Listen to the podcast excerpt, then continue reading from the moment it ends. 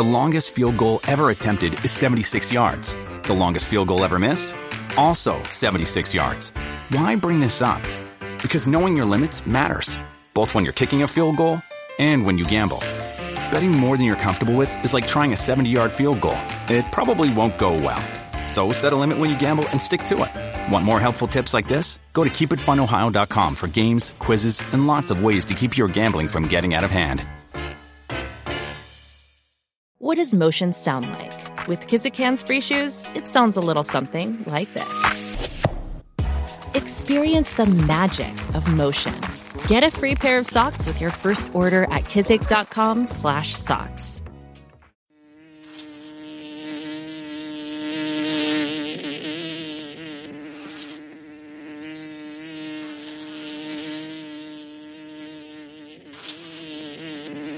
This is the Music Buzz Podcast.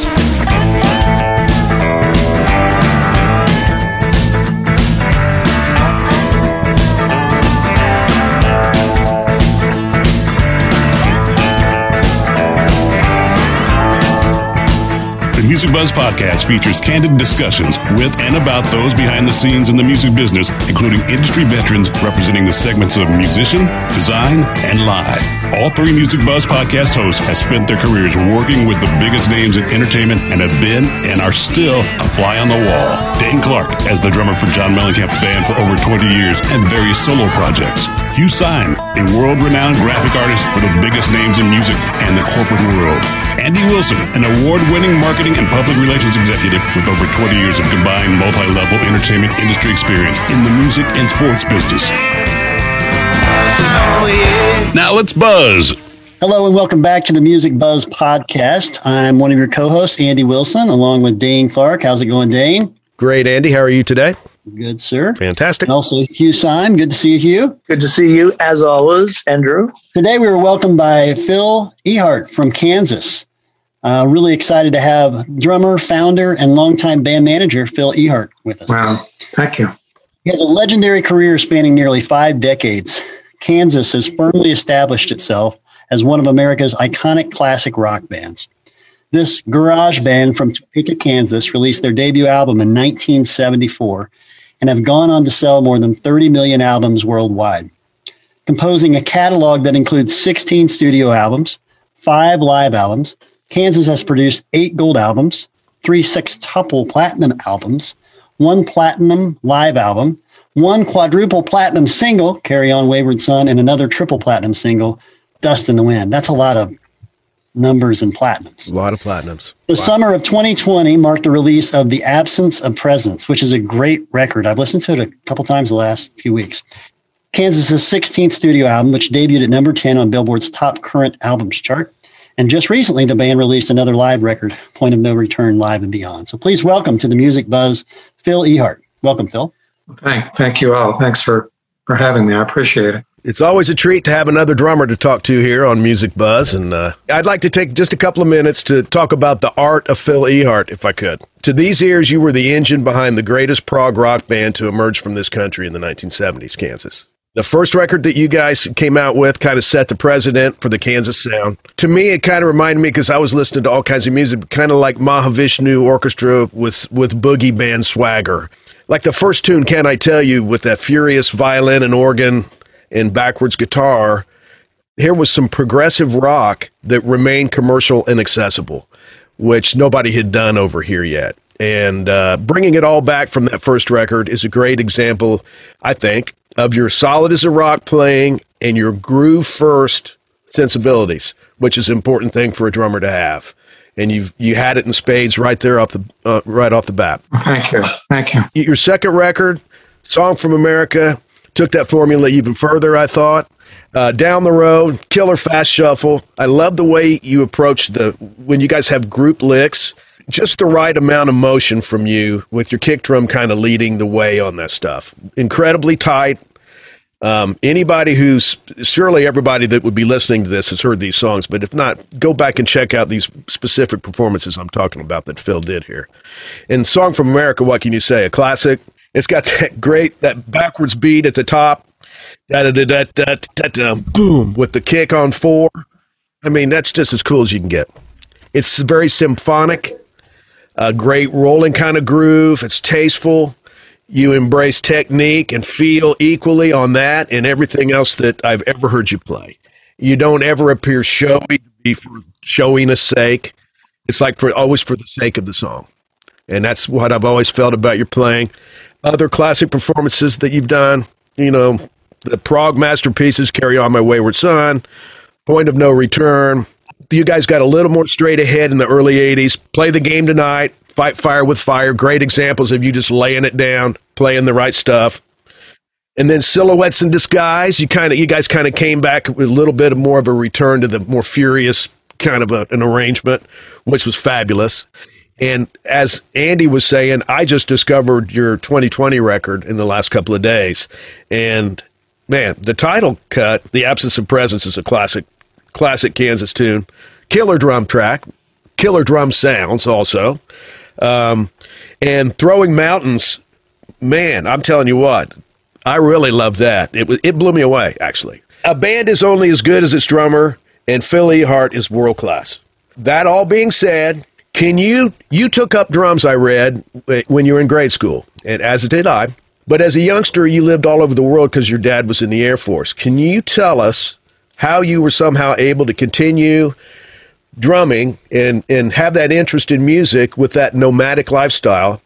And how eventually you got back stateside and met Kerry Livgren and went on to form Kansas. First of all, thank you for your kind words about my drumming. I I appreciate You're very welcome, man. Especially from another Groove drummer. master. especially from another drummer. I appreciate that. But um, yeah, you know, it's um, growing up as I did all over the world. I, I really developed the ability to play the drums as as limited as it was, just out of boredom. You know, I mean, it, uh, to be living in the Philippines or living in Japan or you know in the in, in Montana while my dad is putting missiles in the ground and stuff like that. You know, it uh, one has a lot of time uh, because of uh, where I am and where I was living, and and so I just concentrated on teaching myself. And and you always had a drum set. Well, never a drum set. No, I never had oh, a just drum a snare set. drum. Yeah, eventually when I we got back um, moved back to Kansas and things, I eventually got a drum set. But most of the time, I was just teaching myself on a book, on a pillow. Um, I eventually got a snare drum type of thing, but it was always just uh, listening more than anything else. Listening how what Ringo was doing, you know, and and and you go. know what was going on with Ian Paice and Deep Purple, and just Sure. listening to stuff and and then uh, to try to translate that out of the radio onto this drum or book that I had, and these things that kind of look like drumsticks anyway, and just taught myself. And that's, I know that's not real, uh, you know, really uh, flashy way of how I learned drums, you know, but it, it's all it's all that I had, and I just I taught myself, and I know my drumming is limited because of that, but I think in other ways. I uh, probably developed a style that I have that I probably wouldn't have if I would have followed the tr- traditional way. So it's a bit it's a bit of a trade off, you know. I mean, I wouldn't I I wouldn't uh, I, I wish I could have taken lessons. I wish that at the time I was teaching myself rudiments and learning how to read. But when you're in certain places where I was by myself, you, just did the best you could. So I've never Sure. complained or looked backwards. I've been very fortunate and uh, happy to be. I've heard some good sounding phone books in my day. There you go. Yeah, Um, or Quaker, Quaker oat boxes. That does have a nice sound. They have a great sound. Yeah. But no, man, I mean, I would have never guessed any of that. Or, and, you know, drummers can come from any kind of a Sure, background sure. and all kinds of different stuff. But boy, you sure aren't hurting for not taking any lessons. That's for sure. Well, thank you. When did you live in the UK? Uh, that would have been, I think, about 1970. Yeah, I, I moved there. I sold the band school bus. The band had broken up. This wasn't Kansas or anything. It was, um, and I sold the bus and took the money and took my drums and went to London, not knowing a soul. Because my dad asked me, "Well, who's going to meet you there?" And I said, "Well, no one." And he said, "Well, like, well, do you know any band guys? I said, no.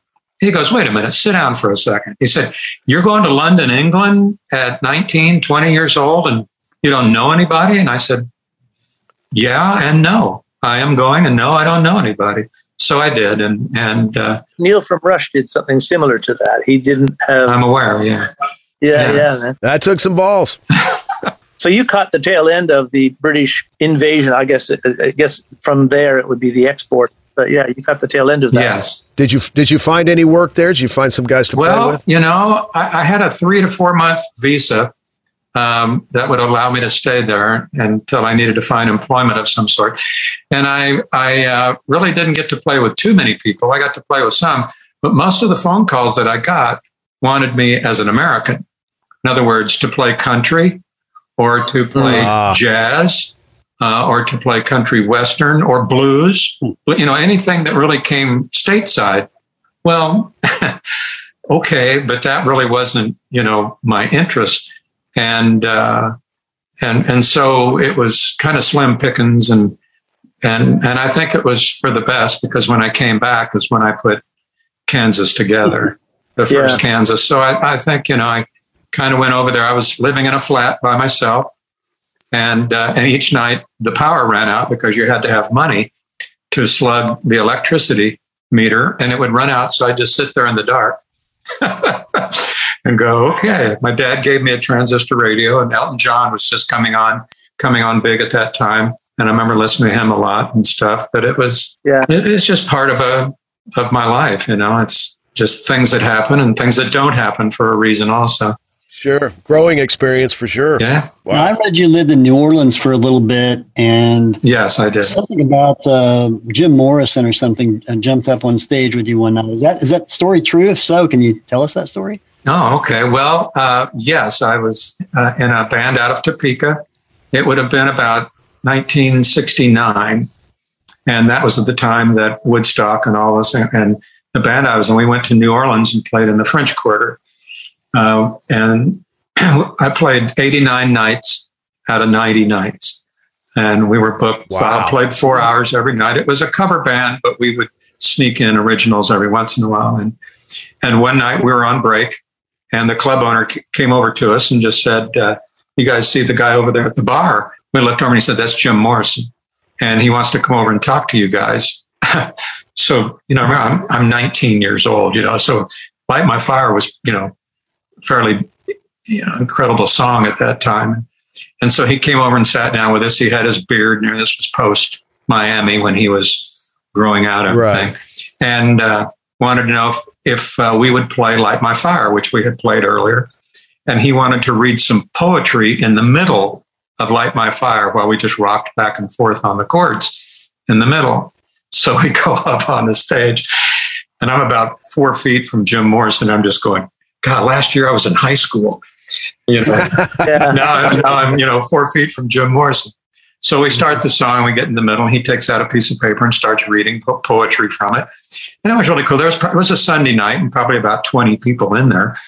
And he turned around and read his poetry to us and kind of gave us a thumbs up, walked off the front of the stage, walked out front of the club, out into uh, into the French Quarter, and that was uh, that was it. Wow. That was Wow. Wow. something that was, uh, and then to come back later, and and we played with the Doors. Uh, the Doors came to New Orleans, and and uh, Jim requested that we open for them, so we did. Oh, Cool, cool. man. And Yeah. yeah, and That's then we were cool. the we actually came out on stage with them for their encore, and as it turned out, Jim uh, died after that, and so we actually played the last song with the Doors that the Doors ever played. Really? Wow. Yeah. Holy What Harry, a I story. Yeah. I remember hearing his. That, that- was it a place called the Warehouse? It was the warehouse, yeah, which we had played Yeah. there because we were in New Orleans and we played there a bunch uh, with a lot of bands. We were also the first band to play there because we went down there and tried out their PA system for them, which sucked. And they had uh, it was a Seeburg PA system. You know, remember Seeburg jukeboxes? They had those Yeah. speakers and stuff. Well, they had been kind of talked into buying all these Seeburg this PA system. And so we had to tell the guy, look, you know, they had Pink Floyd coming in, they had Fleetwood Mac coming in, Oh my they God. had the Dead, they had all kinds of these bands, and this was the PA they had. So I said, dude, you better scramble and get a PA system because you're going to need.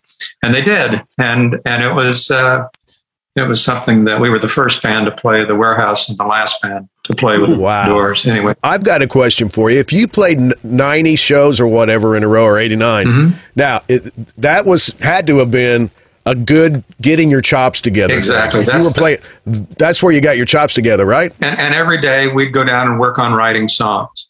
So we'd go down during the day and and the, the Coke machine would still be on and we'd grab a candy bar in the bar and drink Coke and eat candy and and practice all afternoon and then played from 10 to 2 that night every night. So yes, that's where you developed your abilities to if nothing else you develop you developed your dexterity and your ability to play gigs that long.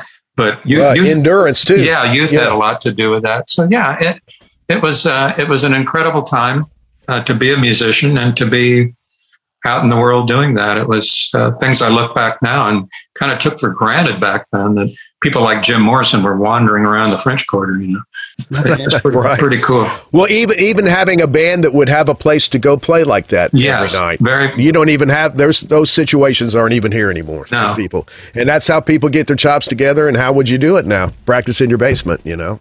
You're right. Yeah. What's the name of that So- band that uh, that played with the Doors, Phil? That you were in? Uh, that was Kansas. oh, that was Kansas. Yes, that Oh, was the very okay. first incarnation of Kansas. And we had a sax player and stuff like that. Uh, just myself, Dave Hope, and Kerry Livgren came out of that version of Kansas to go into the first, you know, Kansas that was signed to Don Kirshner and recorded. Okay, cool. stuff, yeah. So you guys were going by Kansas at that time. We were, we were. okay. Cool. Yeah. Okay. Wow. Okay. Yeah. That's so cool. Wow. So that was 1970, Uh-huh. right? Or- Yeah. So then the first record came out in 74. What was the journey you guys took in, in that period of time? Well, most of it, the journey was taken in a school bus, um, you know, out across the state of Kansas a thousand times, playing all over the place. But, you know, Kansas, uh, because of our, our arrangements and our time signatures and stuff, it, it really, really wasn't easy for us to find a lot of work in the Midwest, whether it's playing fraternity parties or proms or rodeos or, you know, whatever we were playing uh, we weren't real popular because you know go figure. Um, it was just you know we, we had our own sound. We were a terrible copy band. We were the worst copy band you've ever but we could play kansas music really well. You know that Sure. that was our forte. And and not every college prom or, or high school prom wanted to hear a, a slow song in 9-8 you know that wasn't something that they were that they were looking forward to, looking forward to so you know that also that, that makes for great that makes for great stories right now. But boy, the fraternity parties, you know, when we broke into something in five four, they were like they had to be careful they didn't injure themselves trying to dance to us. yeah, right. It was so crazy, but uh, but we we did okay. We survived. Now it's been you know pretty well reported over the years in, in relation to you guys touring with Queen. Um, Seventy four, I think it was. Can you tell us a little bit about that experience um, touring with them?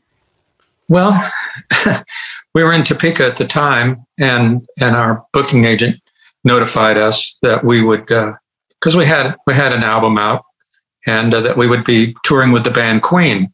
So we all kind of went, okay, Queen. So we all went down to the local record store and got their record to see what they. Li- and it was during Sheer Heart Attack, which I think was their second or third record, and um, they just looked incredibly British and like, wow, this is this is going to be really cool, and it was. I mean, it it was just one of the most awesome experiences to get to play with a band like that. A that you're not super familiar with, and and and they were very different from us, just in the way they looked, the way they dressed, but they were just uh, great guys, an incredible band, and we got to play with them. And we we played our set each night and then we'd go stand stand on the side of the stage and watch them. And as you said earlier, you know, it's a place where you learn, you know, how to play the drums and how to, you know, your chops and stuff. Well, hanging with a band like Queen is where you learn how to how to pace a set, how to put a set list Sure. together, how to work the crowd, how to engage the crowd, and when not to engage the crowd, you know. And and and so we would it, it was just going to, you know, rock college 101 with these guys because, uh, and, and, they liked us. I mean, for some reason, we're not quite sure why, but they really, I remember Brian May was the first one to come in our dressing room.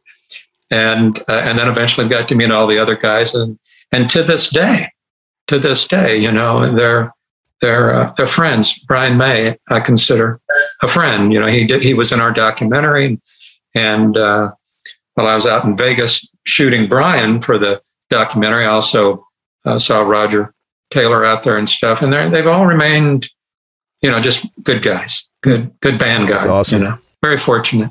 Very cool. One thing I was looking at, that I read uh, this morning because I was I always like to see what songs when we're talking to somebody. I wonder what songs they wrote, and I had forgotten about that. And so I looked it up with you, and it said something like, "Hey, I didn't write a lot of songs, but he co-wrote Point of No Return and Play the Game Tonight." I was like, "Well, that's not too bad." Can you tell us a little bit about writing those two songs? Just kind of well. You know? I didn't I didn't have much to do with actually writing the songs. At the point of no return, uh, Steve used the title that I came up with. I came up with the title of the album, Point of No Return, and then discussed it with Peter Lloyd, who was the artist for that album. And so we had a title and the album cover when Steve wrote Point of No Return. So my credit in there is strictly just from coming up with the title of Point of No Return oh, okay. that he used. And you know, I thought that was very nice that he included me, but it, it is, you know, part of the chorus and stuff like that. And it did sure. somewhat inspire the lyrics about these guys being on a ship and stuff like that. But I, he didn't have to. And I, I appreciated him doing that. And that was, and play the game tonight was, oh God, that's an outside song. That was written by some other guys. We really, it was, it had another title and we changed the title and we worked on it. Me and Kerry, and I think Elefante and a few. We worked on the the lyrics together because it had to be recorded the next next day. It was one of the things we got to cut the song, record it, get the album, get the lyrics ready to go because we got to get this album turned in. So we did, and and there's a number of us that are included on writing that song. For all I know, I threw out a couple phrases or words or something like that. But sure, that's still part of the deal. It, it's part yeah. of the deal. It was a group effort, and yeah. I think that's what we were trying to get across to everybody. Cool. Awesome. You, you, could have totally just lied to us and owned it and said, "Oh yeah, I wrote those songs." Well, I was thinking about it, and I just let them guys put their names yeah, on there too. Yeah, they owe it all to me. when we first got on, we were already talking about album artwork a little bit. Uh-huh. I'm gonna let Hugh take the reins from here and start talking artwork. Yeah, I, it, it's always gratifying to an art director to see a band that dares to deviate from any norms. You guys have been Dalí esque steampunk, Renaissance, even even cover that has kind of a medieval feeling, like Leftoverture. Um, mm-hmm. And I love your titles. I love the the whimsy and the punning and the irony that some of your titles have. The intelligence of absence of presence and and the play on words. You know, like always, never the same. Um, one of my favorite phrases is like I always say sometime. Mm-hmm you know, somewhere to else. You, there's a lot of thought that goes into that, but I'm really intrigued with, and I think I was inspired in my own career by the fact that that there were bands that didn't live with any sort of sense of template. You know, um, yes, you had a logo. There's that. You had a brand, um, which yes. which is not. I mean, it's a very. It's, what I like about your logo is it's nice and discreet. It's got a, a recognizability, but it doesn't overwhelm the covers like an like an Aerosmith or you know a bigger logo does, or a Chicago, for example. But uh, yeah, uh, yeah, you you've, you've worked with some great people. I remember when Song for America came out, and I saw the airbrushed claw from uh, Peter Lloyd. I thought, oh, that's that's beautiful. That's nice and dark and and mm. classy and you know and slick. Yeah.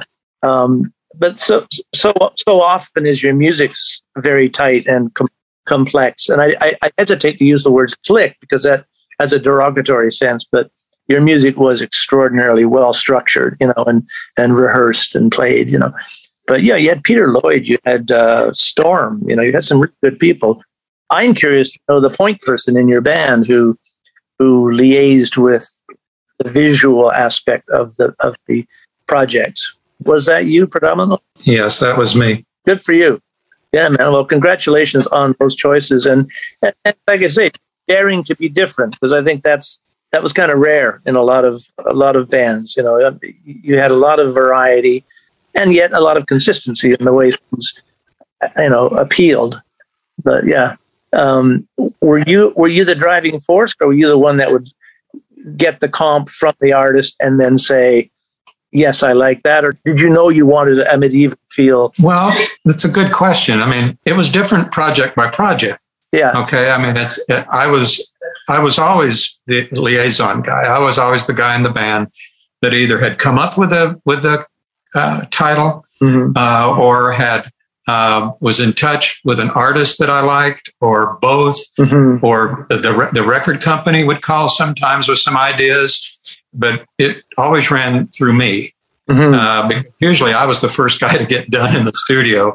You know, lay down the drum tracks. Okay, I'm done. So then I would dive into the into the cover art. So and and I was also very fortunate to have a band that supported me.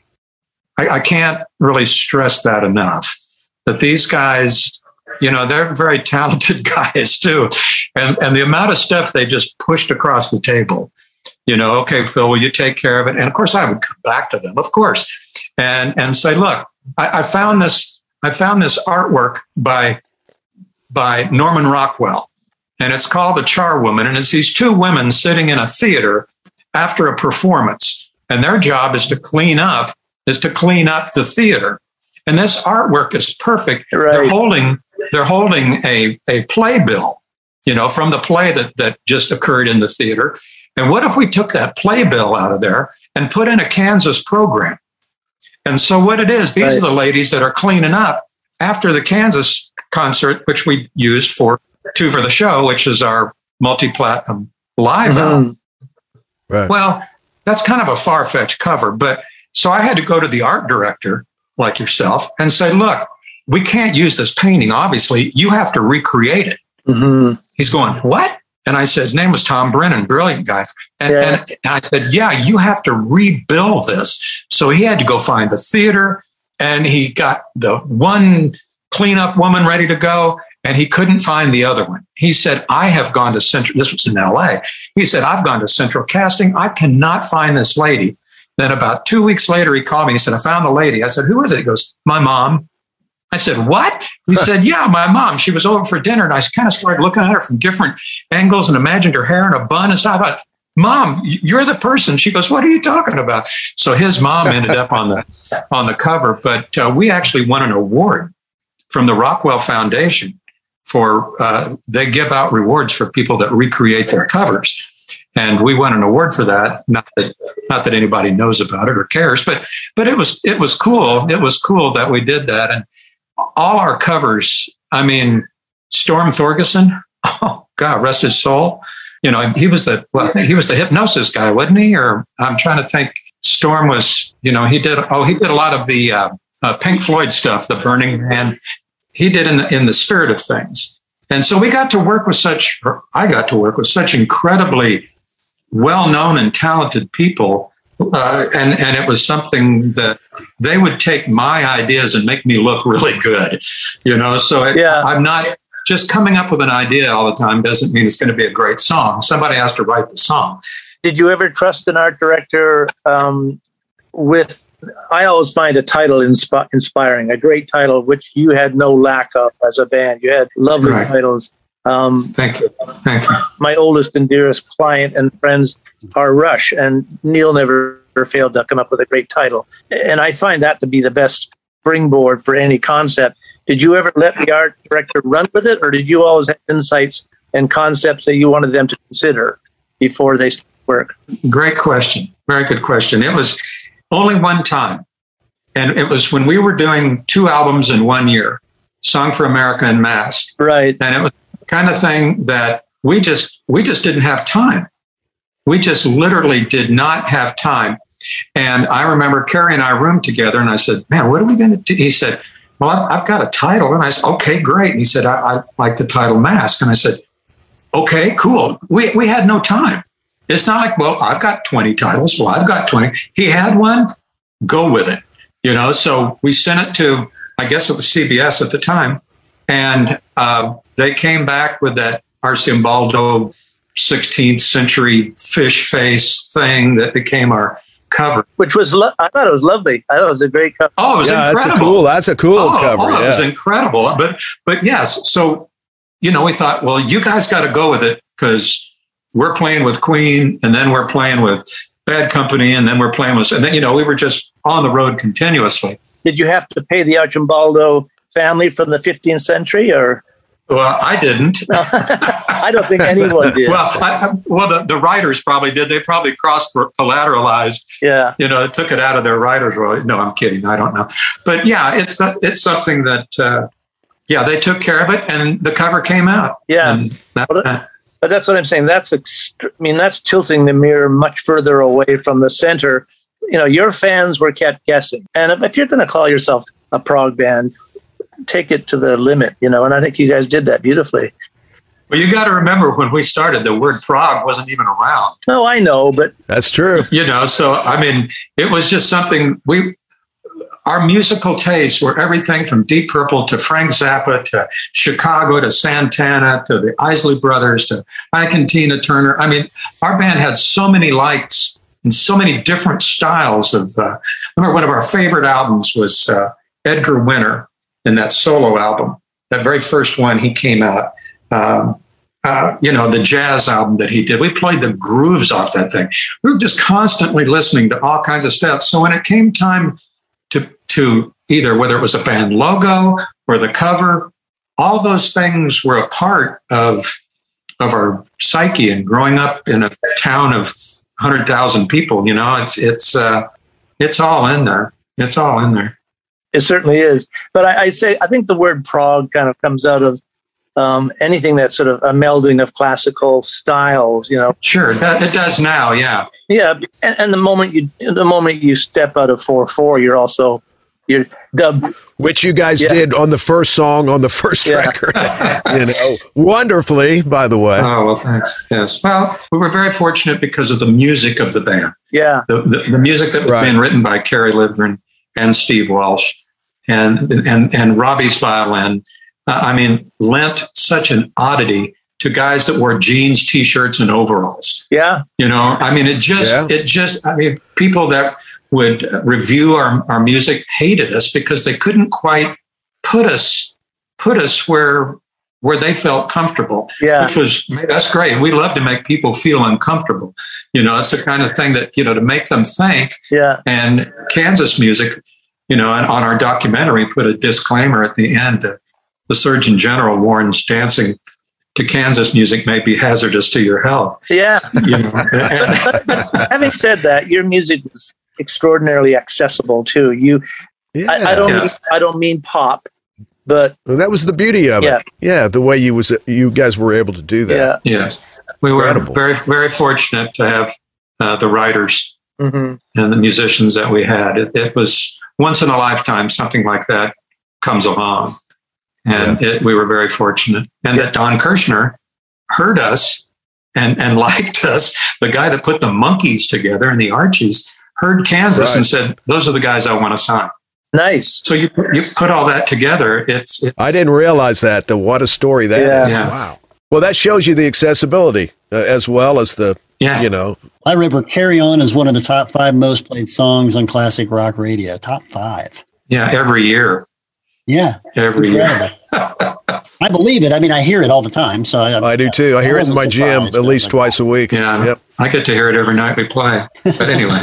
Well, I was going to ask you, but yeah. you know what? What? How do you feel about that? Still, still fun to play the those classics, right? Yeah, very much so. Yeah. Yeah. I mean, it's "Carry On Wayward Son" because it almost didn't make it on the album. Kerry wrote it the night we were breaking down our gear and heading to the studio, uh, and he said to me he had a, a song he wanted to play for us. So we got down to the studio. He played it for us. We cut it that day. We cut at least I wow. cut I cut my track, and I think Dave cut his bass and some of it in, in the in the day that we learned it. Mm. So I'm trying to come up, I'm trying to come up with this stuff, knowing that this is going to probably be a pretty well known song, and uh, I, am very proud of what we did. You know, in that. That's incredible. Yeah, and uh, but it yeah. almost didn't make it on. He, Kerry, I could have said to him, "Well, Kerry, we've got the album. Let's put it on the next album." But I said, said "Well, no. That, if you're very excited, let's take a listen." As soon as we heard it, boy, it was. Uh, this was uh, being a huge Beatle fan myself. I'm all intrigued with, and I marvel at how some of their stuff was so immediately created and recorded. You know. Yes. Yeah. Yes. Yeah. Not everything. Not everything was. Some of the stuff took. There's something to be said for that, though. Sometimes, Yeah, when it's it's, just when it's the- so fresh that you just you're it's all instinct. I didn't have way. it. I didn't have a chance to overthink it. You know, Right. the the the beginning. Don't you cry? No. Boom, boom, boom, boom, Boom, boom, Wow. boom, blah. Yeah, it was Every drummer in the world knows yes, that. but that wasn't Killer. that wasn't supposed to be there. It was it, since we didn't have editing. You know, you couldn't splice and all that kind of stuff. That was put in to be a marker, so I could come back later and overdub. Don't you cry? No. Put it back, back. pop. That's what I something like that. You know. Yeah, I'm Well, glad as, you as- didn't. As, we, yeah, I would have ruined it. Is what I would have Yeah. overthinking. Yep. it. But as we continued right. to record the song, the guys were going. I kind of like that beginning, and I'm going. I kind of like it too. Well, as soon as we got it out in front of people, joom, joom, joom, joom. I mean, I mean, oh man, that's a signature. That's Yeah. the signature thing right yeah, there. that's my signature lick from. Yeah. That's like your guys' "We Will Rock You." Yeah. is that little lick right there? So it Yeah. was. There- I agree. A lot of things can happen when there's no pressure. You know, you're just comes right off the top of your head. You know, it's can be pretty cool. Yeah. So Phil, we, we always like to talk about live stuff, and you know, obviously your your band. But so as a fan, what was what was some of the first shows that you went to as a fan? Do you remember what, what those shows were like early on that you went to? Oh heck yeah! I remember the ones that uh, one that just completely blew me out of the the out of the smaller auditorium. It was Ike and Tina Turner, Oh yeah. and I mean, this I'll is bet. when they, you know, Rocky Mountain, you know, the whole the whole thing just um, uh, just incredible. Oh yeah. And um, what was I the name of remember uh, I worked on some Tina Turner shows. I think it was maybe like when she like 2001. yeah, this was this was back in the this was back in the '60s and '70s. Sure. So you know, showing my age, but that's okay. That real fast version of "Proud Mary." Proud Mary. Oh, yeah. yeah. Yeah, He opened up for Lionel Richie, and, and he's great. But when he came out, I almost felt sorry for him. I'm like, man, I would not want to follow Tina Turner. You know? Yeah, she's a force of nature. Even No. you know, But yeah, shows like that. Uh, when Deep Purple was over in the United States, following them, one of the most butt kicking bands ever was the original Fleetwood Mac, Yeah. and they played. oh yeah, with Peter Green. Yeah, yeah, they played. Yeah. They played down at the warehouse down in New Orleans, and we'd get to go see those shows. Uh, another band Wow. that uh, was the widest band I've ever heard was the original Allman Brothers. Mm. You know, and it was Oh, just yeah. the sound that just rolled with those two drummers, and it was just uh, the the stuff that we heard back then was just uh, plus a lot of the stuff that we got to we got to play with. I mean, playing with Bad Company when they were out with uh, running with the pack, we got to open for that tour, watching them every night, and and uh, and having Rush open for us. You know, that that was something I wasn't. You know, we weren't. We kind of they came out a little bit after we did, and uh, they were opening for us. And I remember sitting in my in the dressing room warming up on my drum pad, and Rich, our guitar player, walked up to me and he goes, um, "Have you seen this drummer?" and I go, uh, "No, should I?" He said, "I think you ought to check this guy out." No, okay. So Neil, Neil and I became uh, acquaintances. You know, we both kind of were coming up at the same time, and we talked about a lot of different stuff. And uh, uh, I, I, I don't want people to think we were like best friends. We, we, we were not.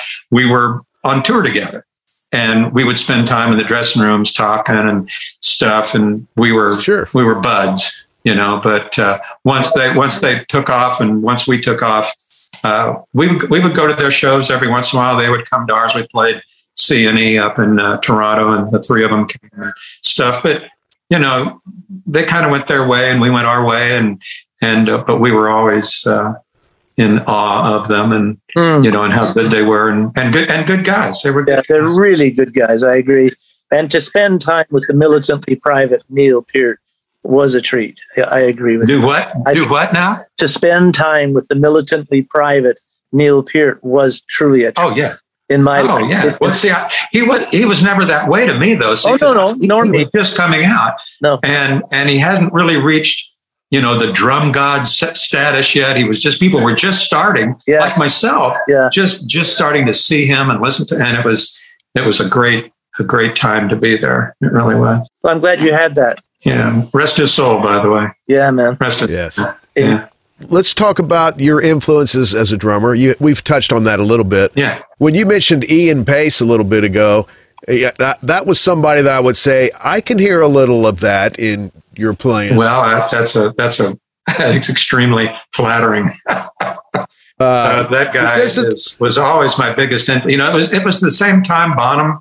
You know, Bonham was out. Yeah, and, sure. uh, and, Oh, yeah. and and uh, Ian Paice was my guy because I was such a huge Deep Purple fan, and uh, Speed King and all those songs. You know, That's yeah, single stroke roll. oh, he was the best. I mean, he was the king of singles. The Machine Head. What's the Oh. first song on Machine Head too? Uh, Um, uh, Highway Star. Highway Star, yeah. Doon, stat, tat, stat, tat, doon, doon, stat, tat. No, he was. Oh yeah. He, and then I finally got to see him live, and uh, we were on the road and saw him, and, and it was really. Uh, and of course, you know, Steve Morse uh, was in our band for a couple albums, and then Steve joined, Oh, that's right. Joined, From uh, from the Dregs, and then he yeah. joined those. and he was he guys. played in Kansas for a couple of years, which was uh, That's awesome. right. And then he went and joined Deep Purple. So he always tells me, "Okay, you just got to. I'll take you back and introduce you to Ian. You know, anytime. Pacey, you know, we can go meet him." And Yeah. it's just never happened. You know, so maybe someday I'll get to meet him. I met him at the checking out of the Sunset Marquis in in uh in Hollywood one time. We Ah. were checking the Mellencamp band was checking out, and those guys were checking in. Oh, okay. They were real nice. Yeah, they were. Yeah. All, this is probably about twenty years ago or something Yeah, like that. yeah. But just to be able to just shake his hand and say thanks for all the everything you showed me, man. You know, golly, one of my great teachers right there. Yeah. Uh, as was for you. So yeah, what what a player. Yes, very much so. Well, thanks so much. Congrats on the on the latest record and the new live record as well. So great to connect with you. We Well, thank you. Thank, thank you very much for having me. I, I really appreciate it. And you guys are, a Pleasure. you guys are fun. You guys are fun. Hey, hey. Well, we try to we try to be we try to keep it live. Well, you do. You do. You do. like I said, it's uh, it's great to have a, a a fantastic drummer here to uh, be our interviewee. So Well, I, I, I, I appreciate it very much. Thank you. Awesome.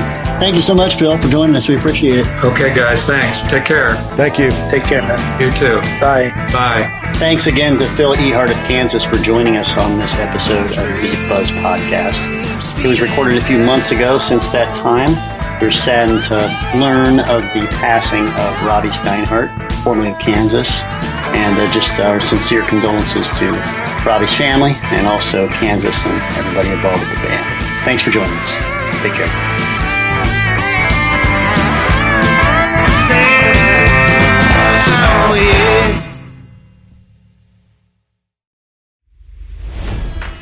It's NFL draft season, and that means it's time to start thinking about fantasy football. FantasyPoints.com features industry leading experts and prognosticators using proprietary hand charted data to help you score more fantasy points. FantasyPoints.com is the place to go for whatever kind of fantasy football you play. Whether you play fantasy football, daily fantasy sports, or do a little bit of everything, Fantasy Points has the meticulously researched content to guide you to victory.